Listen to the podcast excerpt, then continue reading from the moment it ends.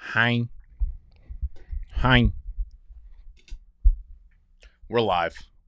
We are yapping. We are recapping everything week 13. This was uh, a week players were just decimated with injuries. This was, uh, it feels like m- maybe the same amount of injuries occur every single week, and this was just more fantasy relevant players going down. But this feels like one of the worst weeks of the year. And what's kind of interesting too is like a lot of the times, you know, I'm only technically a doctor, so don't take my word for this, but you don't see a ton of muscle pulls or at least like hamstring pulls towards the end of the year. You see them a lot in the beginning of the year. You see them a lot throughout the summer. You see them a lot through the first couple weeks of the season. And then they start to kind of taper off because they're they're an injury that comes with um this like ramp up period, right? And that's why a lot of these pulls occur. So you don't see them often this this point of the year. If you just think about the last like you know month, two months or whatever, most of the injuries that occur aren't hamstring injuries, but that, they happen so often in the beginning of the year. We did have one or two this this uh, this weekend though, and uh, it's why it's like a little bit shocking and jarring that we have 14 relevant injuries this week as opposed to earlier on in the year when they're a little bit more predictable because people are getting up to speed. But we got a lot to cover because everybody did. Everybody did. I'm about to be dead in a playoff hunt because because I could have sworn I, I, I threw a waiver in for Joe fucking Flacco to start over Bailey Zappe, and that's gonna be the difference. I need. I'm up 1.5, and all the other dude has is Tanner Hudson, and this is a tight end premium league. Shout out to everybody in the Bash Weekend League. Um, it's a tight end premium league. So literally, if he just catches a pass at the line of scrimmage, he, he can have zero yards with a pass caught, and I'm fucked. I'm fucked right in the ear. I'll tell you what. Also, I want to give a shout out to C4. Fuck it. Thought about not doing it only because they wouldn't like work with us on an official basis, but they keep sending us drinks for free. And Kevin over there, the rep's cool as hell. Shout out to Kevin if he ever watches these.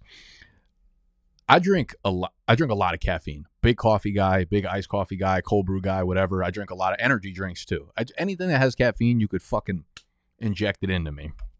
I would literally take caffeine injections if they were safe. If I knew it was safe. Drink a lot. I went through a run of Celsius earlier this year. They got like they've started blowing up in New York. they're probably blowing up everywhere. I started drinking Celsius, and we've gone through our phases. I was a big monster guy. If any of y'all have been following me for a long time, you knew this. I used to suck down monsters like that shit was water. You know what I'm saying? Monster. Um, and then you know we we I've just started. Uh, I just take it how I get it. It's business at this point. Get it how you live it, right? With these energy drinks. And I started getting into a Celsius phase, and I was like, these are kind of good. And then C4 started sending us drinks. So we got the office stocked with C4 all the time. And I'm like, you know what? These actually taste pretty good. And I didn't realize how fucking good they actually taste until I just drank my first Celsius in a long ass time last week. And I was like, ugh, this shit is disgusting after drinking the C4. So I, I, a lot of y'all probably, they're probably trying to rebrand. I don't know if that's the truth or not, but a lot of people think of C4 and they think of like the pre workout and like the really intense shit that they make, but they make like very normal energy drinks that are, I think this is 100, uh, 200 milligrams of caffeine. So similar to any like the monster energy drinks. Highly suggest you try the C4s. They're really, really good. They taste wonderful and they'll make you question why you were ever drinking Celsius to begin with. I'm telling you, it might be too sweet. I got a sweet tooth, but they they taste. Mm, they got me. They got me flexing. They got me flexing the traps. All right, so shout out to C4 even though they told me they couldn't give us budget because they were giving it all to the WWF, WWE. Sure, sure. You think WWE is gonna fucking do this? Get on camera and get vulnerable and talk about their life experience with energy drinks? Hell no. Nah. The fuck you paying them for? Hang. All right, whatever. Y'all are here to hear about the game by game recaps in fantasy football, NFL, all that shit. You don't want to hear me yapping about C4 you don't want to know how Nick's doing. You always say, hey, where's my recap? Not, hey, how are you? Didn't have anywhere to go there. But we're here. Fuck it. Let's ball.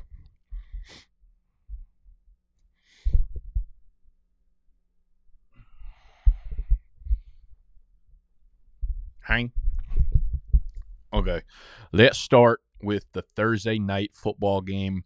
Cowboys snuck out this dub 41 to 35. What a game. This is a really fun game to watch.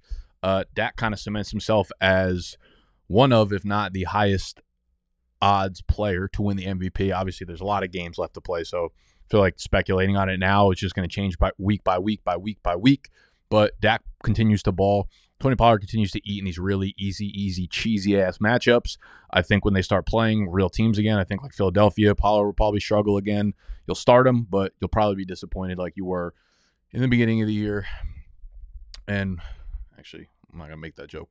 Receiving wise, CeeDee Lamb, you play.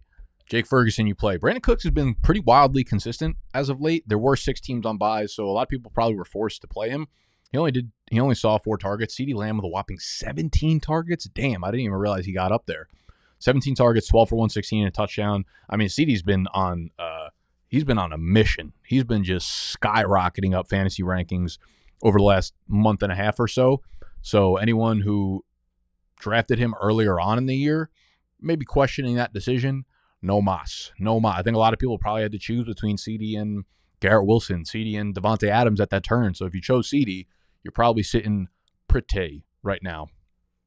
Um, Brandin Cooks, yeah, he's, he's been pretty good. So I think you feel like relatively solid about putting him into your lineups going forward. He's just getting a lot of opportunity, and Dak is throwing for a lot of touchdowns, and Cooks has been getting them. Uh, on the flip side, DK blasted off six for 134 and three touchdowns. Feel like we've kind of been waiting on this game. As for who's going to score the touchdowns, it's kind of like a coin flip any any given week. But JSN did lead the team in targets with 11 of them. Lockett and Metcalf right behind him with eight. So that's kind of going to be the configuration going forward. Lockett's been, mm, mm, I just traded him like two weeks ago in a league for Jerome Ford and Keaton Mitchell, and I feel good about that. I feel like Lockett might be a little bit banged up right now. Should get a little time to rest, given that this game was early. So they got the 10 days, 11 days in between the next game. So I'm, I'm comfortable starting kind of any of those three Seattle wide receivers right now. Uh, running backs, we'll have to wait for Kenneth Walker to come back. Zach Charbonnet looks okay. Um, he did get home basically 100 yards on 20 touches and a touchdown, which is kind of like a perfect stat line for fantasy, but it wasn't pretty. He's not really getting it done on the ground. He did have one big pass play, 39 yards, which really like brought it home in terms of the yardage and just overall efficiency. But you're going to continue starting. It doesn't matter if he's good or not because if he if Kenneth Walker's out, then Charbonnet's getting 20 touches a game. And um, if Kenneth Walker's back, then you're playing Kenneth Walker and you're probably putting Zach Charbonnet bike on your bench. Let's move to the Sunday slate, which uh, actually, you know, like this game was kind of fire. The Colts versus the Titans. I mean, there was multiple punts blocked. There was fucking Will Levis uh, throwing an interception, then going to get his interception back. Bunch of crazy shit happened. Um, Zach Moss didn't happen, unfortunately. Everybody loved Zach Moss because JT was out. Zach Moss ends up kind of ripping off a mediocre ass day. 19 for 51 on the ground, 2.7 yards per carry. Tennessee is a notoriously tough run D, but everyone's super hyped about Zach Moss because he had a great game against Tennessee last time. This is what happens when you try to project one game sample sizes. You look at a player and say, hey, he was really good in this one game. Obviously, that's going to happen again. Never fucking happens again. Um, so he disappointed, but if JT's out of the lineup for Indy, which I expect him to be for another week at least, uh, you're putting Zach Moss in because this is the type of workload he's going to see week over week over week over week over week.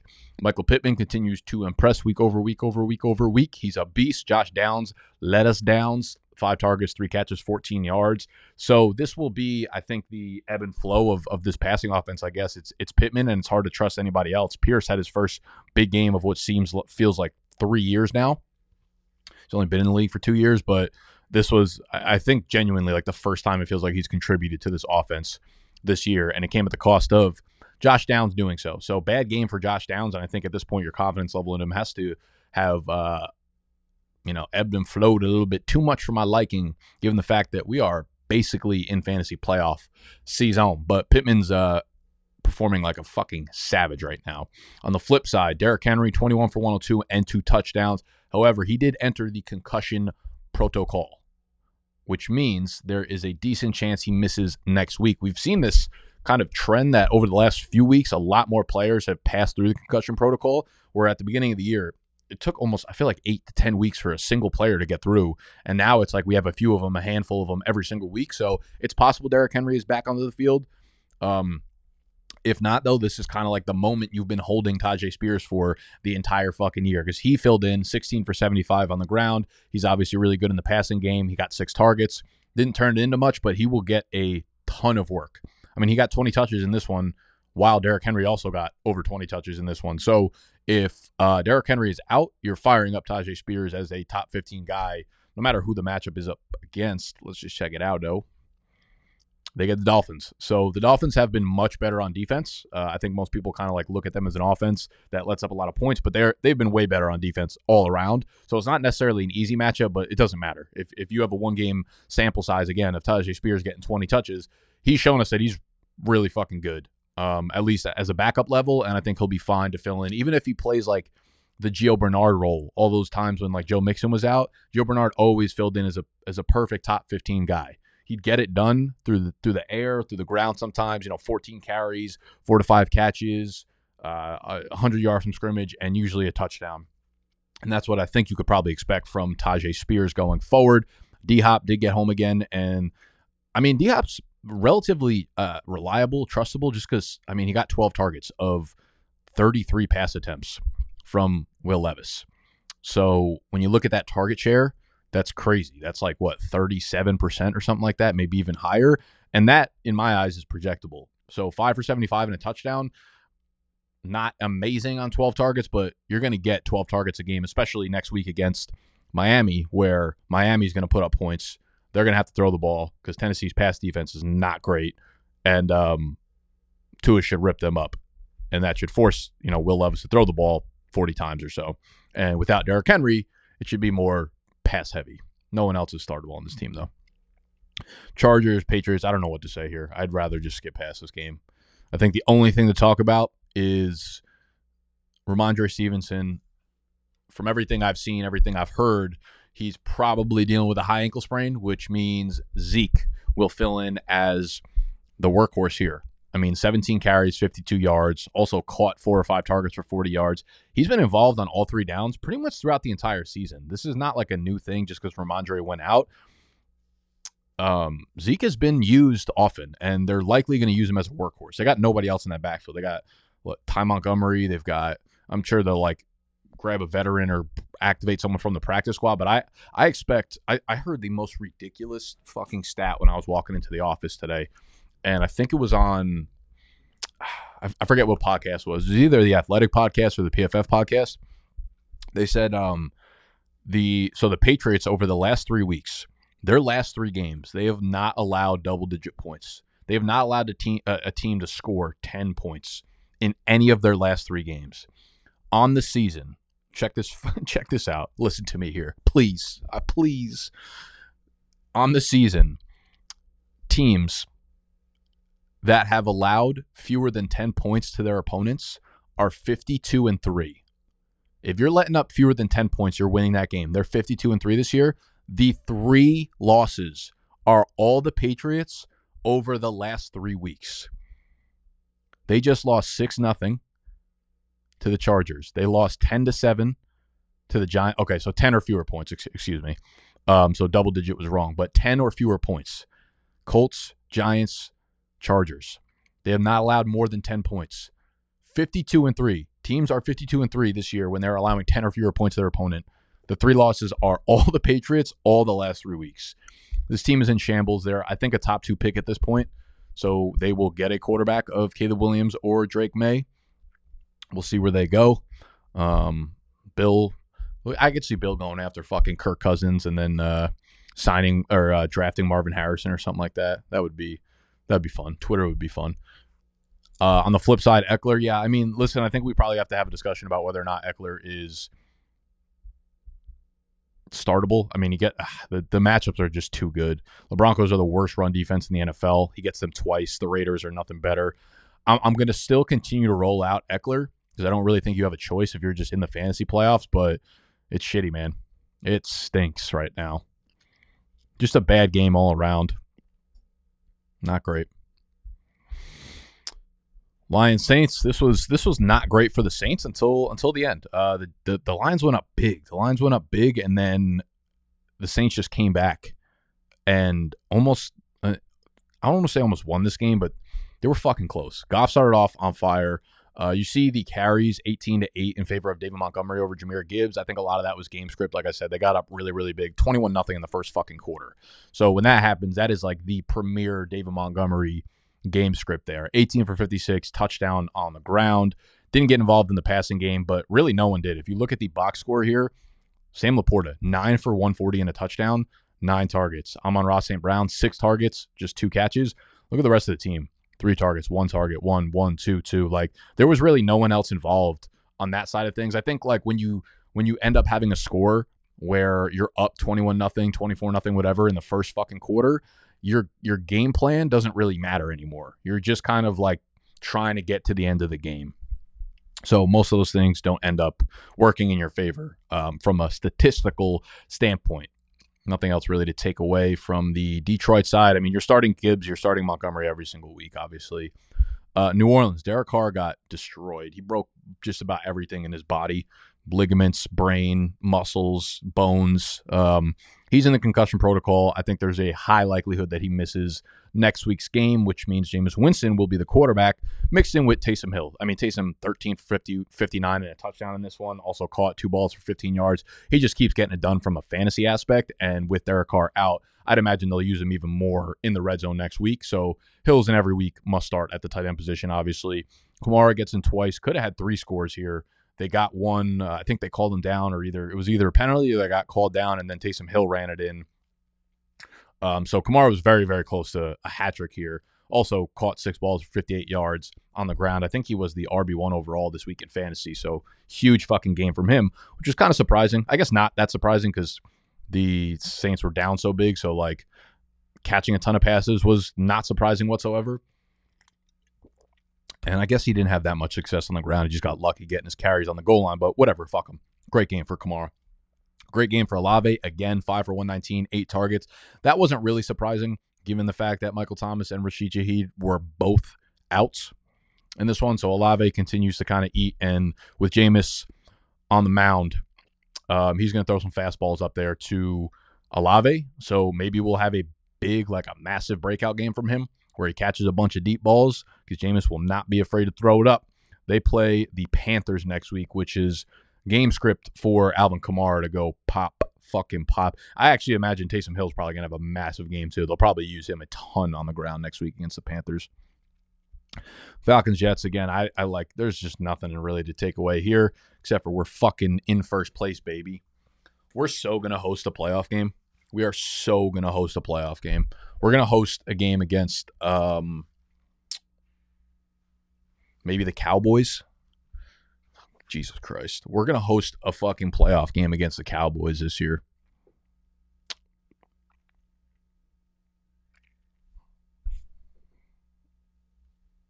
I'm just saying. I'm just saying. I'm saying one thing. I'm saying one thing that I just got my Alge Crumpler signed jersey delivered to the office. Get up there. Fucking Christ. Can you guys see that? It's signed right there. I'm just saying, feels like destiny that I'm talking about the Falcons right now. Alge Crumpler jersey just got delivered. We're in first place in the NFC South. We're going to host a playoff game against the Cowboys or maybe the Eagles. I'm just saying, it feels maybe like destiny that Super Bowl may, might run through Atlanta again. Who's to say no? Who says no? Hang. All right. Enough of that. Um, what can we actually take away from this game? Tim Boyle's terrible. Trevor Trevor Siemian came in for him. He was equally as terrible. I mean, he dropped back like 15 times, got sacked three times. Um, Xavier Gipson was their leading receiver. I didn't even know that guy existed prior to this game. I kept seeing updates like Xavier Gipson rips off a 36 yard play. I'm like, holy fuck, Atlanta, what are we doing? AJ Terrell got banged up in this game. So did I think Kaleb McGary. We we we took some hits to the to the to the roster. We sacrificed a lot to win this game. I respect us. I respect me. I respect me as a fan for the injuries that we suffered in this game to get us the win. The Jets, um, a Dalvin Cook nine for thirty five. He's terrible. Breece Hall thirteen for sixteen on the ground, six for twenty nine through the air, eight targets. I guess if you want to say that's cool. Uh, Tyler Conklin, the leading target getter here. Garrett Wilson is, I mean, he's again. I don't know how many times we could kind of just say the same things over and over and over and over and over again. Um, Garrett Wilson, we see it with Terry McLaurin. We see it with all these elite. We'll see it with Ja'Marr Chase over the next five weeks, six weeks. It's the same thing. All these elite pass catchers with shitty quarterbacks, they do the same thing in fantasy. They have big games every once in a while, but they'll just normally go like three for 50, three for 70, four for fucking 45 over and over again. And then we ask ourselves, should we start him? Should we? Uh, they just do the same thing. They all do the same fucking thing. This is Garrett Wilson here. He'll go four for 80 next week because he, he will will his way. He's so good. He'll fucking will his way into your fantasy lineup again. I don't know why we're expecting anything different. Fuck them. Super Bowl through us. Uh, Cardinal Steelers. This one was r- a ridiculous game. The weather was out of control. Um, they had like multiple weather breaks in this game where the team had to go into the locker room, then come back out. Kyler, I thought looked really, really good from like a throwing perspective and just all around. I thought he this was like one of his best played games. James Conner had a great game, 25 for 105 and two on the ground. His big revenge game. Uh, they just whooped the shit out of the Steelers in this one. My biggest takeaway here is that Trey McBride is fucking him. Nine targets. Look at the target list on that side over there on the left side. There wasn't another player that had more than three targets. And Marquise Brown actually did fuck up his heel again. He re fucked it up. He re aggravated it. He's been dealing with a heel injury for like two weeks now. He's been on and off the practice report on and off practices.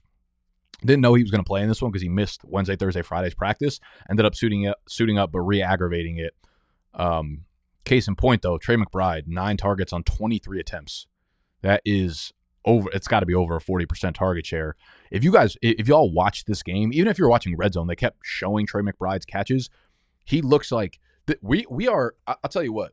Every year we try to like force ourselves into believing the next crop of fantasy tight ends is here where it's like guys like Chiggy and like Greg Dulcich who are like I'm not good, but we want it to happen so bad. We are here though with that. We are here with Trey McBride, Sam Laporta, Dalton Kincaid. Those dudes are the next generation of like the Greg Olsens and the Zach Ertzes and the Delanie Walkers and you know dare I say the Travis Kelce's and stuff like that. Like we are in that era right now. These are the dudes doing it. Trey McBride is a fucking savage, and there are so few dudes that I would rather have over him in Dynasty. I actually just shot out a trade offer to th- this is how far we've come with him and Kyle Pitts in, in particular. I just shot out a trade offer in a league. Uh, it's a dynasty league, tight end premium. I am giving up Kyle Pitts and a third for Trey McBride, and I'm actually expecting that trade to get rejected in about half a second if that gets if that gets pulled, this person's a pure rebuilding team. So I'm hoping they're like, okay, by the time I'm actually going to use Kyle Pitts like next year or in two years, he'll have a good quarterback. The Falcons will be good. I'm like, hell no. Get him off my team. Give me Trey McBride, who I am not projecting or waiting to be good. He's good right fucking now. Trey McBride is really good. Holy shit. Did yesterday's game give me confidence in Trey McBride? Good lord go try to go try to move Pitts for McBride yesterday, please. Uh, Pittsburgh. Kenny Pickett fucked his ankle up. I believe he's having like tightrope surgery, which I maybe sounds worse than it is because apparently they're not going to put him on the IR. But Mr. Trubisky will start because they play on Thursday Night Football against the Patriots, who again have not allowed more than ten points in any of their last three weeks. So this should be literally one of the worst football games of all time to watch. My eyes are about to fucking diarrhea out of them. So that stinks. It stinks for the pass catchers.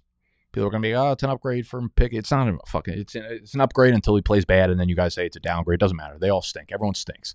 The follow up to Matt Canada's game, I do like. It, it was a tough weather game. Like as you could see, neither of these teams really passed the ball much. 23 for Arizona, 27 for Pittsburgh, and only because they were probably trailing much of the game. Their ground game was good again. Najee 16 for 63, Warren 9 for 59. Unfortunately, we're not really see- seeing those ceiling games. This was the game where like you're playing against Arizona. The game script should be great.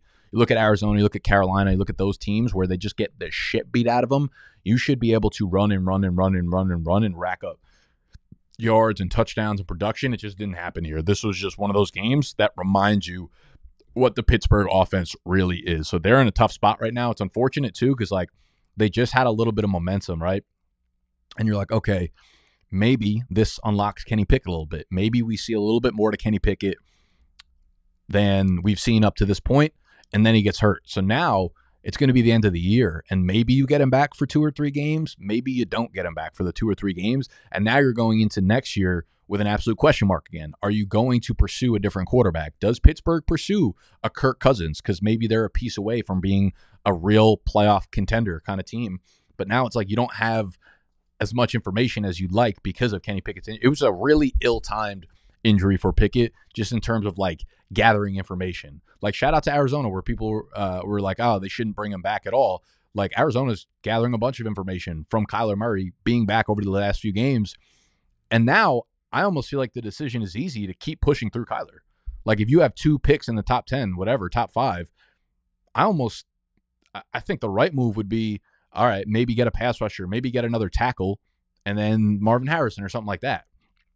That is what these last few weeks have done for teams like Arizona, which, which would have done for a team like Pittsburgh. But now you don't really have that information, right? Like if Justin Fields got hurt right now, what does Chicago do for the rest of the season? Or next season, I should say. You know, it's it's it's a tough spot for them. Um, in terms of fantasy, against the Patriots, like Najee and Jaylen Warren are probably they're they're like volume driven. Are are there teams on buys next week?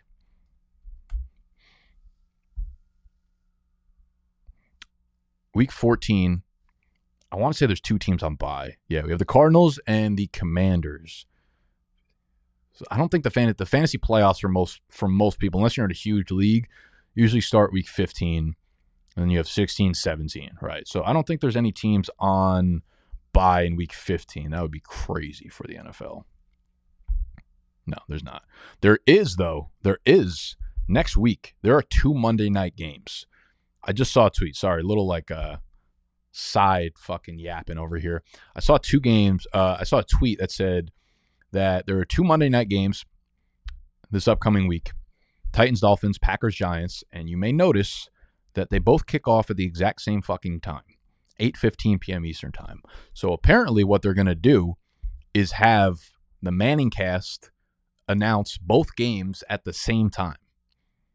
Now, my original thought was like that's fucking terrible. That's an awful idea. It's going to be too chaotic. The games are going to be played at the same time. You're going to have to be calling multiple plays at the same time. And then there's also part of me that's like, you know what? Red zone's pretty fucking cool. You know, it's not going to be the same concept per se, but we all also have like TikTok brains now where we want to be intrigued and spoken to and yapped at and have cool shit going on all the time. So there's part of me that's like, maybe this could be cool having two games on at the same time and having, you know, two times the plays happening. I don't know. It, it, it feels like it's, it could be either awful or awesome. One of the two. I think people will be out, they'll be fake mad and fake outraged that it's happening at first. And even if it's really cool, they won't say it. They'll just continue to be fake mad about it. But I think there's a high likelihood that we actually like this more than we're being fake mad about. So I just want to put that on the record first. I like being on the record about things that people get fake mad about. It's fun. Um, back to the Cardinal Steelers. Yeah, I mean Patriots Thursday night football. Uh, I'm I'm okay starting both running backs. I'm not happy about it, obviously but they're both like efficient and getting enough volume where I don't know how many better options you might have at, at your RB2 or like deep flex spot. Pickens, I, I I don't really want any part of anyone in this fucking passing game, man. I will say though, Trubisky does target Diontae Johnson at a super fucking high rate, and he did get home in this one just because there was a lot of garbage time happening there.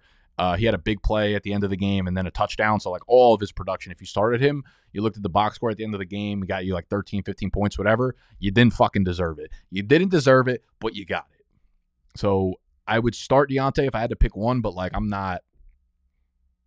I feel terrible about both of them.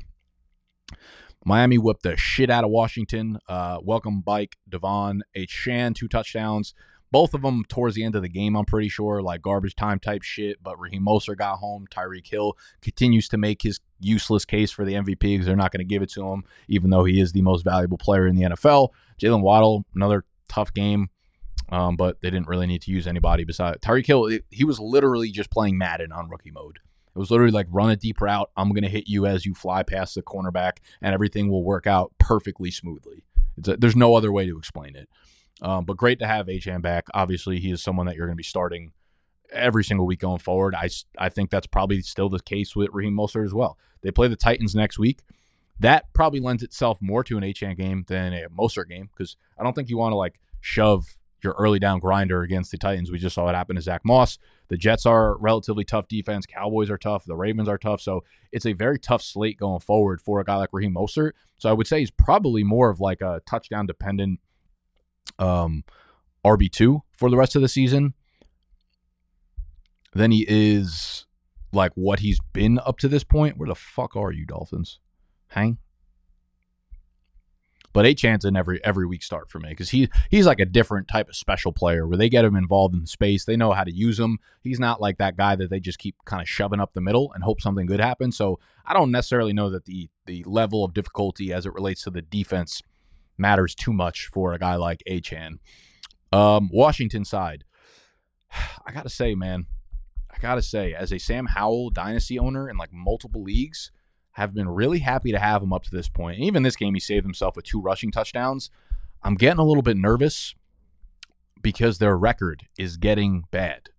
And I believe they now are projected to have a top five pick.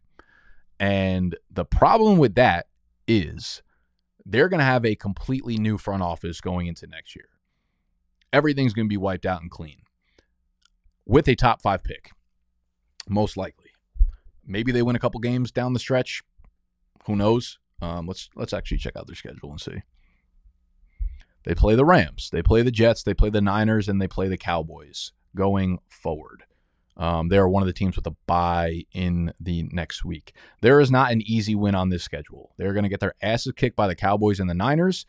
Um, I mean, the Rams unlikely to win that game, but not impossible for sure. And then the Jets also kind of like a coin flip there probably less than that. But there is a legitimate chance this, this team has a very high pick, and there are some good quarterbacks that will go in the first round. Mainly, you have to have a very, very high pick to get, uh, you know, the ones worth drafting up there. But there's a real chance that Sam Howell may not be the starter there next year.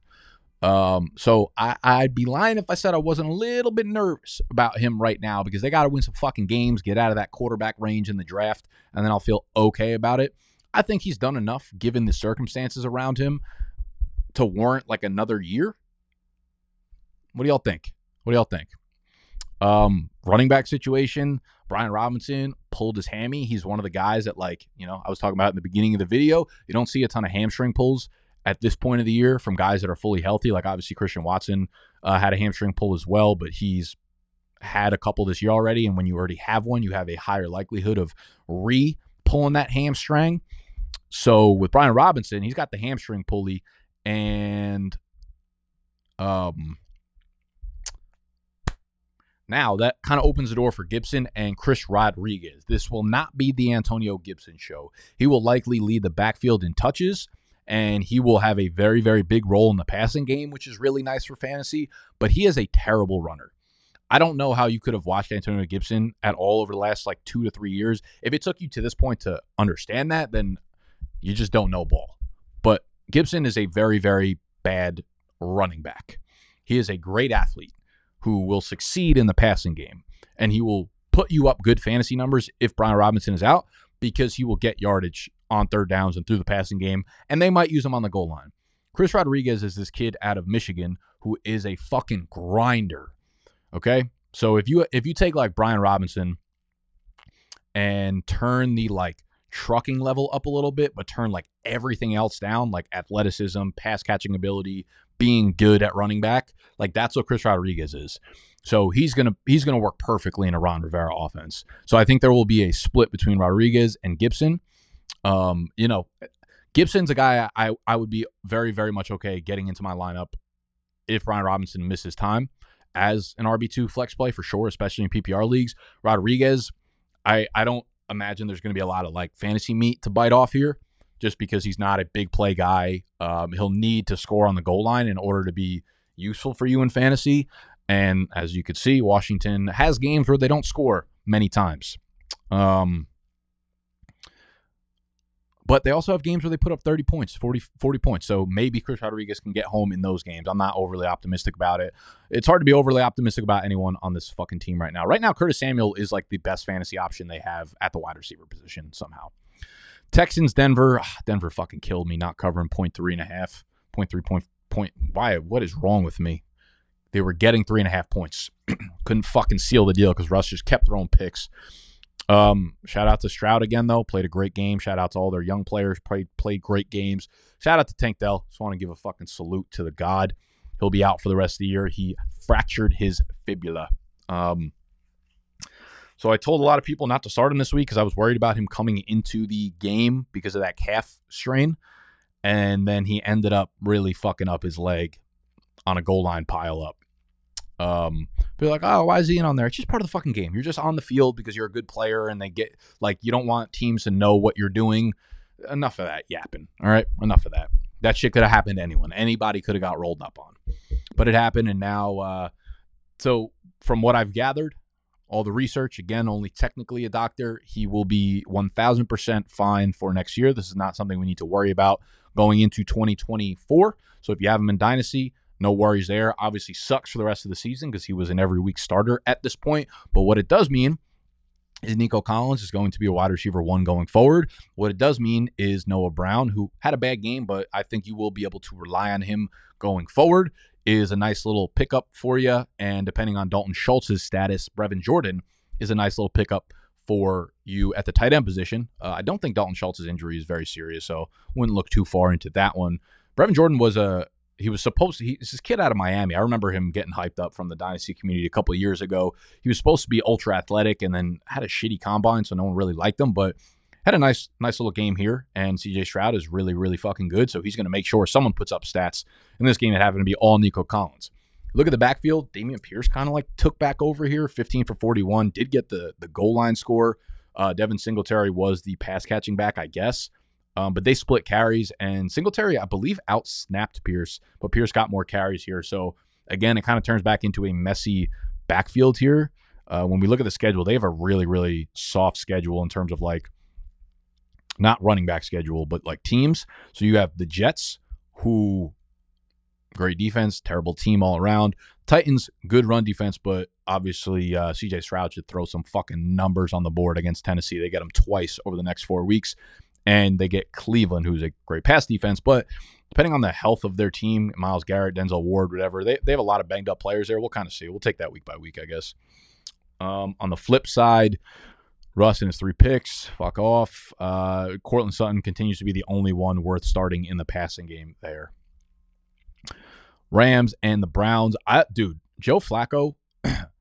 Joe, I'm so fucking pissed at myself for not picking him up and playing him over Zappe. I could, I would have put my mother on the fact that I put in a waiver claim for him. I don't know what I was doing. Joe Flacco's going to haunt me for the rest of my goddamn life. And you know what's going to happen? I'm going to miss the playoffs by one seed, and then I'm going to follow along what happens in the playoffs. And you know my team. I'm going to look at my score and look at the guy who I should have been playing against. I'm going to have beaten them in the semifinals. I'm going to have beaten the next guy in the finals. And I would have won a fucking championship if the Joe Flacco waiver wire bid went through.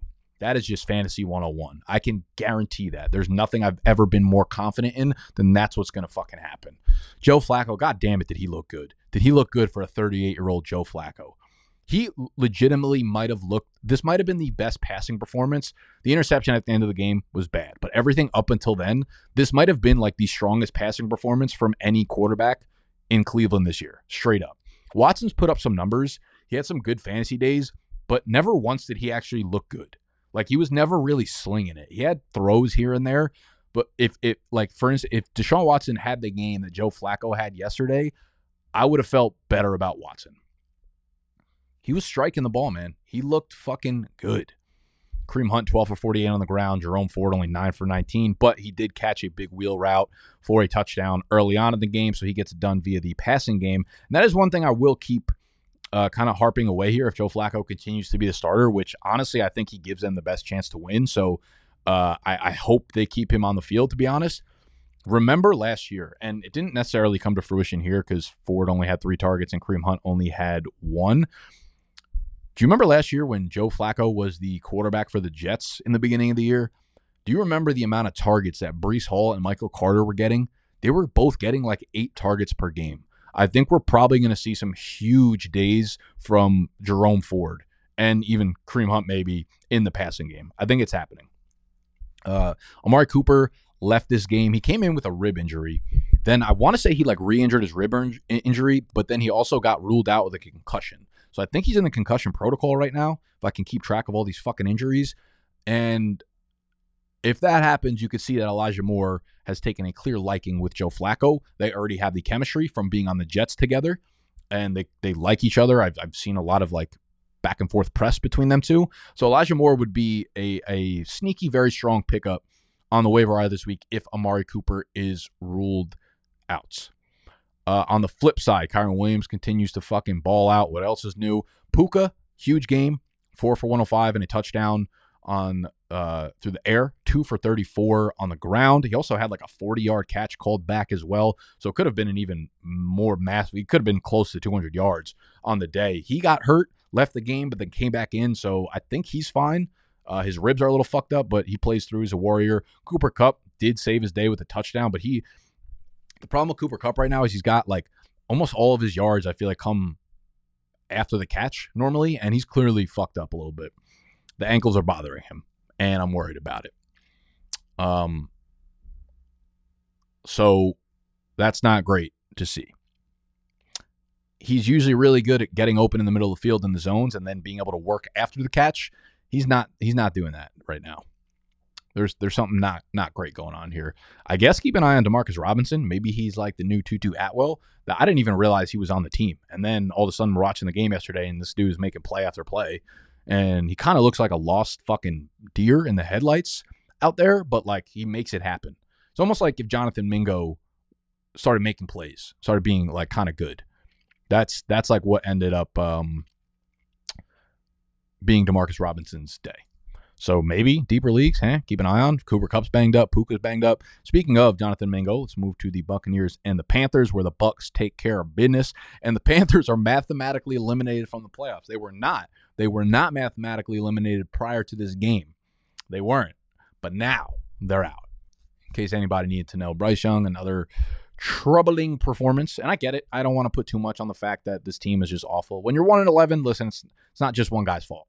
You're a bad team, probably but there were there there were parts of the game where like you're like this has nothing to do with everybody else on the field. You're just not making this happen right now. There were some throws that should have been better, some processing that could have been better. That that it does get you a little bit nervous about Bryce. But again, I I, I kind of want to look at this and, and and throw it away. Um, so we're to do that. Chuba Hubbard, 25 for 104 and two touchdowns. Another huge day coming off of a game where like Miles and Chuba split the backfield. So it's fucking impossible to tell what to do with those guys. It's fucking impossible. I don't know what to do. Jonathan Mingo led the team, 10 targets, six catches, 69 yards, I guess. Like, I don't know. People were saying he looked good. I, I didn't think he looked great. It's one of those guys you just get the ball in his hands and like let him work because he's such a fucking specimen, but I don't think he looks like a great receiver, realistically. I don't know. Uh, Tampa Bay, Rachaad White, another big game. Chris Godwin, terrible. Mike Evans, huge game, seven for 162 and a touchdown. He goes fucking nuclear, passes a thousand yards again for the 10th straight season. What a goat. What a fucking goat, honestly. This was the matchup to start. Fucking Rachaad White, man. This was it right here. Who's Tampa play next week? Big game. Big game for us. They play at Atlanta. Yeah, I mean, Godwin got in because he had a 19 yard end around that scored. But other than that, Godwin, I, I just can't imagine putting him in my lineup anymore. Brock Purdy, man. Brock Purdy beat the shit out of the Philadelphia Eagles. Uh, just a flawless day from the 49ers. 314 and four touchdowns for Brock Purdy through the air and he shot up the MVP odds this morning as well. He's right there with Dak and Jalen Hurts. He is he just looks so good. C Mac 17 for 93 and a touchdown on the ground, three for 40 through the air. So he gets it done. Deebo scores three fucking times, one with his legs, twice through the air. Deebo, man, when he makes one of those plays, there's just no one else that can do it like him. When he gets in open space, man, he could just take it the distance any fucking time. It is crazy. The way that they get him open and the way that they get him like a breakaway field is just beautiful. Deebo has four targets, turns it into four catches, 116 yards, two touchdowns. Brandon Aiyuk, five for 46 and a touchdown. George Kittle, four for 68. So not monster games from them too, but they get it done. San Francisco just by far and away the best team in the NFL.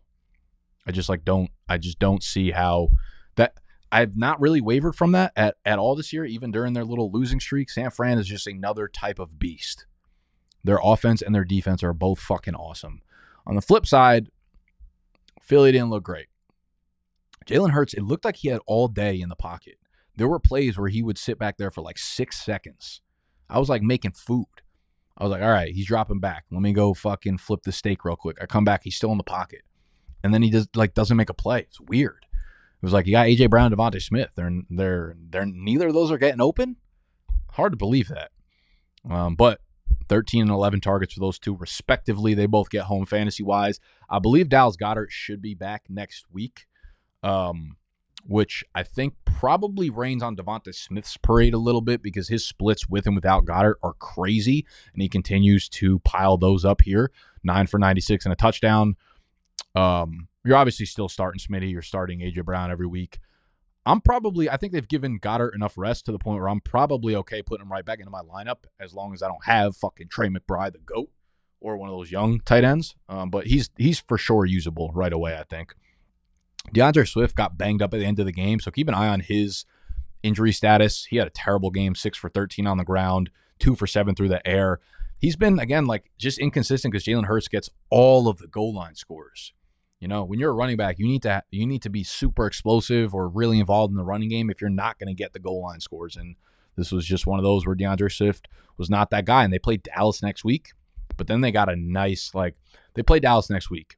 So if you can get into the playoffs with Philadelphia, you're going to feel really good because they've got Seattle in week 15, the Giants in week 16, and the Cardinals in week 17, both home games in those two arenas.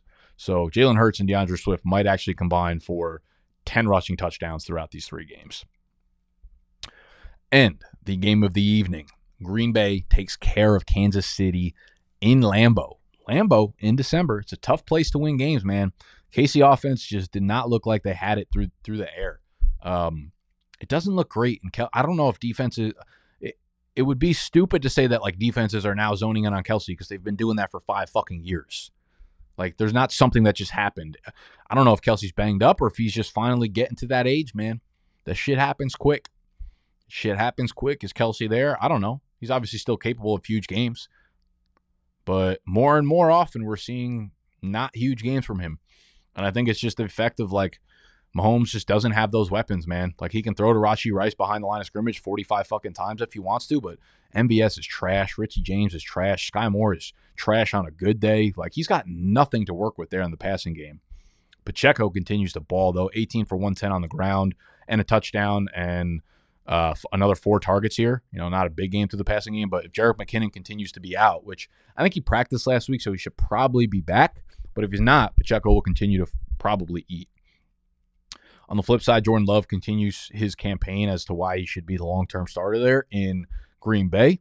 Aaron Jones missed another game. Uh, Romeo Doubs, four for 72. But I think the big takeaway here is Christian Watson. After going seven for 71, scoring twice, he repulls his hamstring and it does not look good. It was like an end around. You know what? I want to say first off, shout out to um, Matt LaFleur, the head coach of the, the Packers.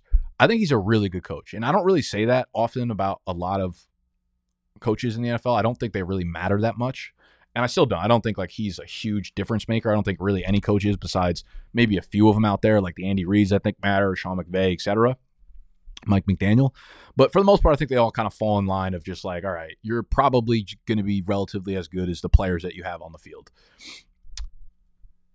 LaFleur, I think one of the most like telltale signs of just being a progressive coach and understanding the way that the NFL works now it's something so simple, but it pisses me off when coaches don't do it. When you are down in the last when not when you're down, when you're actually leading, when you're up, but you're down to the last 3 minutes, 3 minutes 30 seconds, there was, you know, Green Bay had to secure like four first downs, three first downs at the end of the game in order to win the game and like close out the Chiefs. So many bad coaches play scared at the end of the game where they will just go three straight runs. Run, run, run, run, run, run, run, run, run to milk clock, but know that if they don't get the first down, they're giving the ball back to Patrick Mahomes and they fucking lose every time when they do that shit. If a coach is up and there's still ample time left to to the point where you're going to give the ball back and you're not afraid to throw the ball, I love that shit. I love that shit. And LaFleur did that multiple times. It didn't always work out, but the fact that you're not like a fucking public mind, you're not a TikTok brained NPC that needs to run the ball every single time to milk clock like an idiot and then give the ball back to Mahomes. No, you went for it. You're saying we're going to step on your throats. This is how we end it. Jordan Love's playing lights the fuck out. Let me put it in his hands to end it. I love when coaches do that at the end of the game.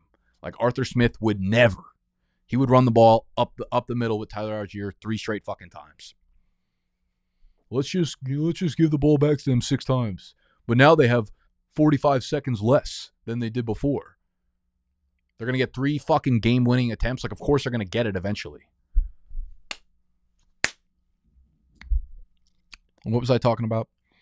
Uh, one of the plays at the end of the game was a Christian Watson end around that he broke three from, broke free from, and it looked like he was sliding down to stay in bounds, but he actually pulled his hammy on the play. Um, that's a re. He's dealt with multiple hammy injuries this year already, so that does not look good. Does not feel good. We'll have to keep an eye out on the injury report, but it probably means he's going to miss some time here. Um, means more targets for Jayden Reed, more targets for Romeo Doubs. Dontayvion Wicks is going to play a lot more, and he is someone that you should look to pick up if you are desperate at the wide receiver position. Uh, Tucker Kraft, six targets in this one, second on the team. So it looks like if Luke Musgrave is out for the rest of the year, which he's already on the IR, and Christian Watson is hurting, Tucker Kraft could be in for like a solid little PPR uh, run down the stretch here. I think that's the only takeaways I have from this game. Did anybody else get hurt here? I don't think so. All right. Well, those are all the games. Um, we do have the Monday night game tonight. We do have the Monday night game tonight. Um, it is the Jaguars against the Bengals in Jacksonville. This should be a relatively shitty game. Jacksonville's 10 point favorites right now. Holy hell. Uh, I need a huge performance from their defense for fantasy. That would be wonderful. Let's, uh, you know what? Let's do some underdog slips. Fuck it. Let's win some money.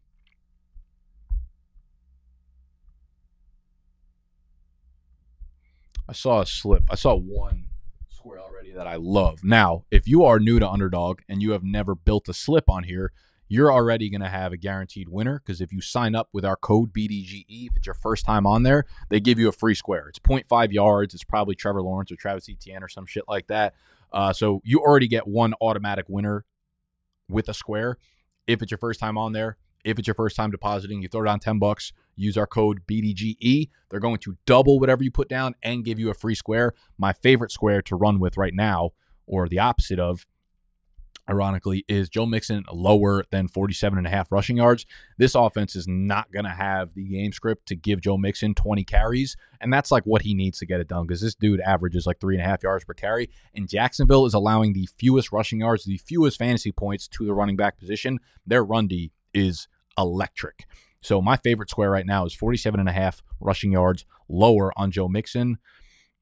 Hmm. We need to pick a Jacksonville, a Jacksonvillian, unless again you signed up with code BDGE. They're going to give you that free square on the Jacksonville side. So you'll be good to run with just those two squares and likely win a whole gang of money. If I had to take one on the Jacksonville side,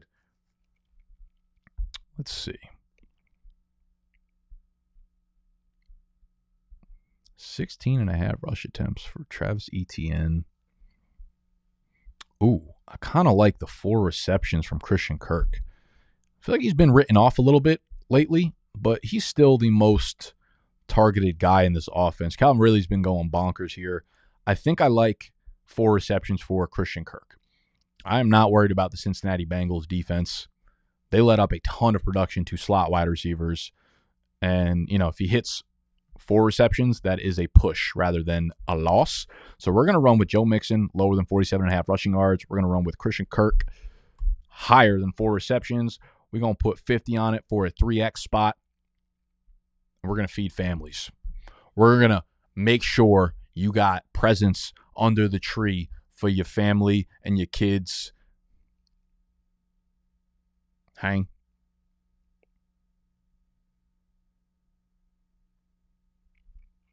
All right. We're going to wrap it up there. We'll be back tomorrow for our waiver wire video.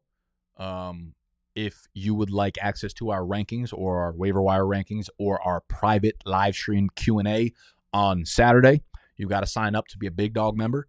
BDGE.co, BDGE.co will get you there, get you signed up easily, and get you access to all that sheesh. Thank you for hanging out with me today. We do this every single Monday, recap every NFL week. So make sure you are subscribed. Make sure you got notifications turned on to let you know when we go live. And make sure you go hit the button that looks like this if you indeed liked the video. I love y'all. I'll see you tomorrow.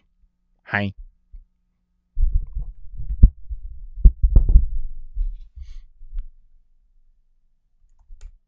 BetMGM has an unreal deal for sports fans in Maryland. Turn $5 into $150 instantly when you place your first wager at BetMGM. Simply download the BetMGM app and sign up using code OldLine150. Then, place a $5 wager on any sport. You'll receive $150 in bonus bets, regardless of your wager's outcome. And if you think the fun stops there, the King of Sportsbooks has plenty of surprises in store. Check out daily promotions, same game parlays, live bets, and so much more. Download the app in Maryland today and get $150 in bonus bets instantly from your first wager only at BetMGM. BetMGM and GameSense remind you to play responsibly. See BetMGM.com for terms. 21 plus only. Maryland only. New customer offer. Subject to eligibility requirements. Rewards are non withdrawable bonus bets that expire in seven days. From issuance, please play responsibly. For help, visit mdgamblinghelp.org or call 1 800 Gambler in partnership with MGM National Harbor. Promotional not available in Washington, D.C. What's so special about Hero Bread's soft, fluffy, and delicious breads, buns, and tortillas? These ultra low net carb baked goods contain zero sugar, fewer calories, and more protein than the leading brands, and are high in fiber to support gut health. Shop now at hero.co.